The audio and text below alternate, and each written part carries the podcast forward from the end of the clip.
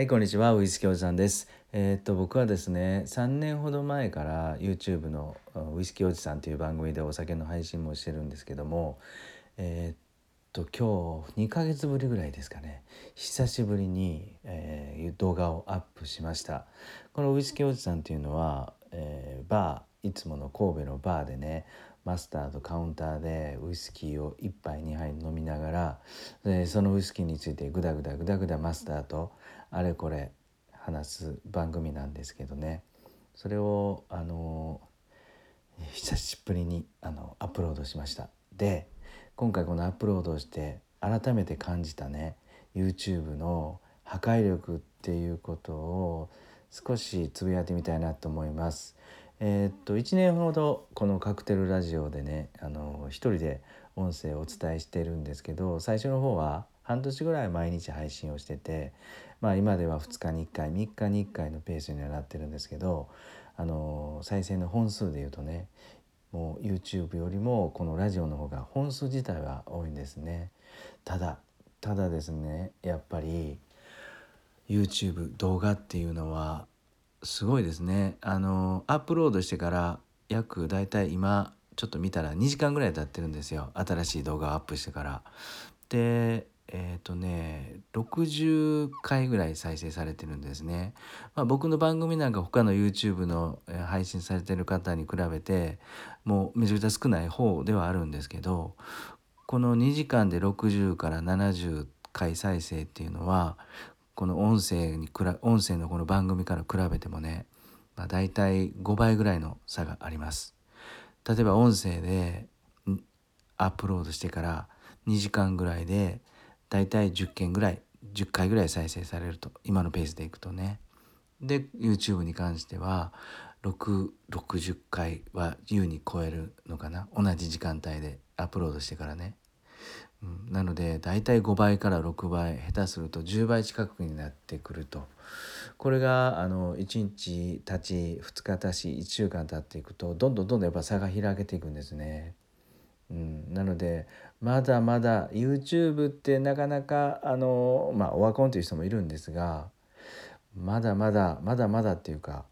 破壊力あのマーケットとしてはすごいな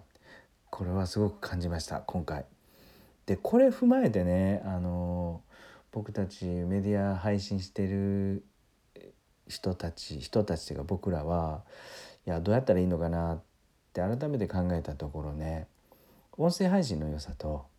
YouTube の良さってやっぱあると思うんですね。もう皆さんももう痛感してると思うんですがやっぱり音声メディアの良さは再生時間ですよねもうこれに尽きると思います僕のこのカクテルラジオの再生時間は平均ね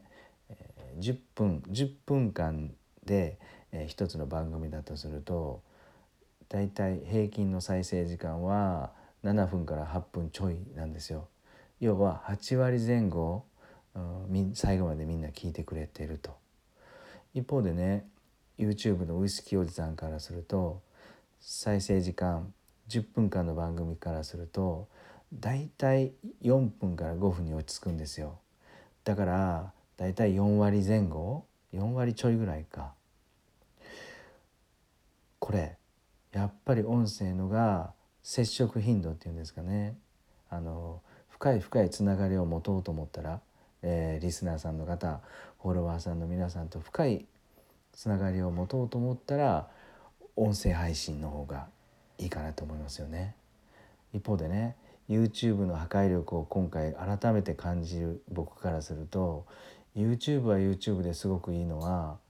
やっぱり拡散力というかマーケットの大きさですよね。要は広く浅くというよりあのたくさんの人に見つけてもらえる、まあ、そういうメディアなんじゃないかなってこれは強く改めて感じました。まあいろんな人もねあのそれは言ってると思うんですけどずっとね YouTube を3年間か。そしてあの自分自身一人で配信してるカクテルラジオを1年間やってきてやっぱり現場ずっと配信してるものとして改めて強く感じたのはやっぱり音声はすごく深くつながれると。そして YouTube に関してはまだまだまだまだオワコンだとはいえこれしっかりあの配信していかないとというかあの全然あの配信するのがいいのかなと思いました。はい、拡散力はやっぱり半端ないですよね。うん、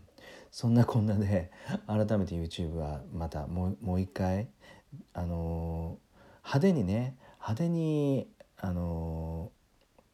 配信したり、えー、手の込んだ YouTube 動画を作ろうというんじゃないんですけど僕自身のバーとのゆっくり関わっていく中でバーの良さだとかあの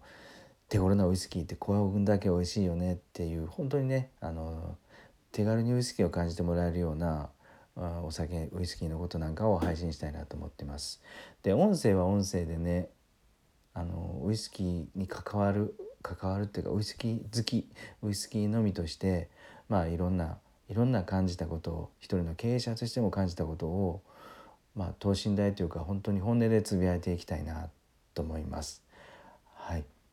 まあ今日はねあの本当に久々に YouTube を上げて、えー、強く感じたことそして改めて音声メディアでねあの深くつながれるメディアなんじゃななんじゃな？なんだなって感じたことそれをお話ししてみましたいかがだったでしょうか？さて今日は日曜日のもう夜もう晩ご飯食べてゆっくりされてる方もいらっしゃると思うんですが僕はもうずっとこの5年間一番大好きなティーチャーズのハイボールを今からゆっくり飲んで、えー、明日怒涛の1週間に備えようと思っています。はい今日も最後まで聞いていただいていや本当にいつもありがとうございます。それでは素敵な夜をお過ごしください。